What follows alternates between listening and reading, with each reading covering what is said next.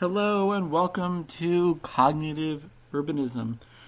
This, uh, the fifth installment of this podcast, We'll focus on an application of my latest research that I published in a book with Ann Sussman. It's a book called Cognitive Architecture.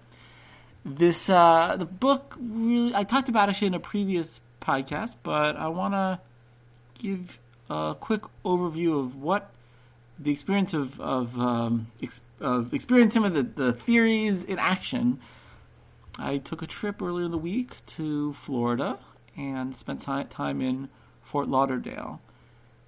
so, in this session today, this podcast, I'm going to talk to you a little bit about how that book, how the principles there intersect with my experience in the downtown. And, and actually, particularly, I spent some time in a street, a neighborhood called Los Olas.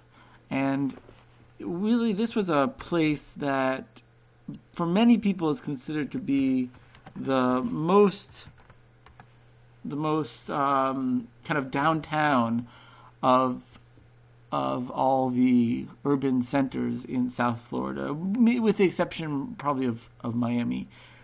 Um, if you look at a map of South Florida, you've got uh, quite a number of, of pretty large cities: uh, Delray Beach, uh, Boca Raton, uh, Fort Lauderdale, um, Boynton Beach, and, and, as you go up the, the coast, even more.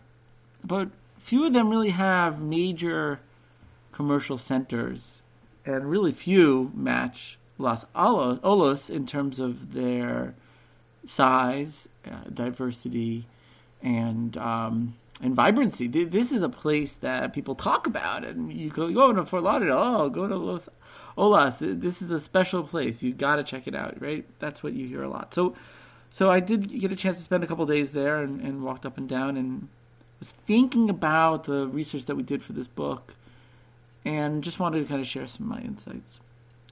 So there are really three sections from what I observed of Las Olas uh, Boulevard in Fort Lauderdale. So you have the section that really traverses through the downtown, and much of that is really just kind of conventional downtown. A lot of like large office buildings. There's actually um, uh, university complex, but nothing really very pedestrian oriented, except for there are sidewalks. There are, um, it is possible to traverse through.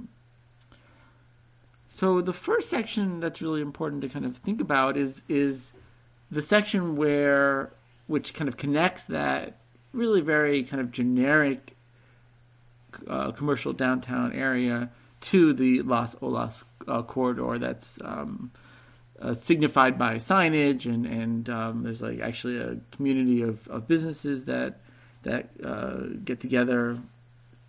They're like a business improvement district of, of of sorts. So when you're in this transition zone, this is the first zone I want to talk about. What you see are very wide sidewalks, very tall buildings, primarily uh, with glass or other blank uh, facades. At the street level, there are uh, quite a number of restaurants and shops um, in, in, this area. I remember there's a Starbucks and like a Subway, but, many of those businesses are actually quite are removed from the street. They're set back. In, in the case of the Starbucks uh, setback, I mean, it could be 100 feet setback. Um, the, no, the subway was like 100 feet. The Starbucks was not quite though, but the sub the Starbucks though was depressed. It was like a step down to get there. So uh, that that was the kind of character of the place.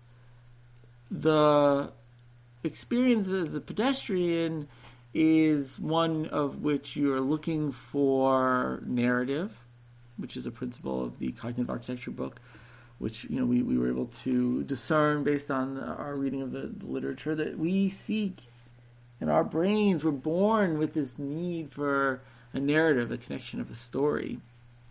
So that's not really happening in that first section. You're not really there's no narrative there's no beginning middle and end.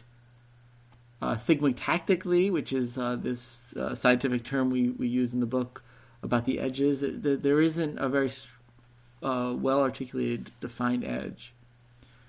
And then there's the buildings. Uh, not too much sim- symmetry.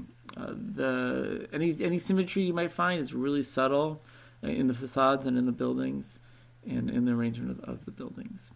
Okay, so then you move on. Um, we're heading in this little scenario. We're heading east towards towards the beach.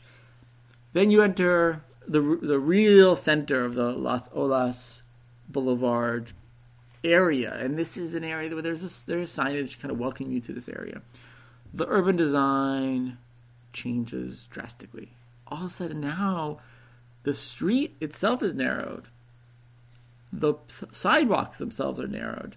All the buildings at this point are right up against the street. I shouldn't say all, but probably 90% of all buildings are really up close to the street. You've got very well defined edges, and even to the extent that where there's like a sidewalk that widens a little bit, um, very purposeful landscaping has been in place, has been put in place to really help further define those edges. Narrative, you, you definitely have more of a story going on. You have a sense of arrival. The signage is, is really helpful in that in that regard. You you have there's like this this uh, placement of, of banners and street furniture. The the sense that as you pr- move through this this second section, this middle section, um, that something's happening. That there's a bit of a, a, dance between you, the pedestrian, and and the, the city life in this area. This is something that Jane Jacobs talked about. So you're seeing it there. Uh, symmetry. Uh, you you see quite a lot of symmetry uh, throughout the building facades and um, elevations.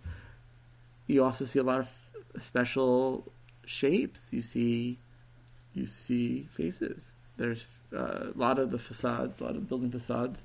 You see faces. So, so this is, uh, in many ways, for me, the perfect articulation of the cognitive architecture principles right here in that, in that middle section. But then you continue to traverse along the, the boulevard towards the beach, and that last section, really before you even get to the beach area, just really the next roughly city block. I mean, there are very large city blocks along Las Olas uh, throughout South Florida, really very large city blocks, and, and really that last city block is that last section or the last two two city blocks. And, and what you start to see is again a widening of the street, again less attention to edge conditions, less consideration of the uh, facades of buildings. Uh, there's still some symmetry. Uh, there's still some faces, but less care. It's, it's, less systematic. There are A lot more kind of holes in the streetscape as you kind of move along. More room is being set aside for parking, which which really interrupts that cityscape, and then you lose the grounding that the, that the faces and that that kind of regular uh, appearance of buildings provides, both in terms of edge quality and, and, and other other senses. So, I actually had a wonderful visit to Florida, and I think uh, Fort Lauderdale is a really impressive place. I thought it would be interesting to just kind of share this this this story, this perspective about how this one street in this one city in Florida really kind of helps helps us understand what how the, the human mind kind of responds to different kinds of places. I'm starting this new project where we're going to be hooking people up to brain monitors as they walk through different neighborhoods, different urban neighborhoods, and so we're going to be able to kind of test this these very questions around interest and attention, and see to what to what extent. So the Las Olas is a kind of a nice place to kind of see how that works, um, but there are others as well. So stay tuned. Come, please check in again soon, and I uh, hope you subscribe to the podcast. And uh, hope to see you next time.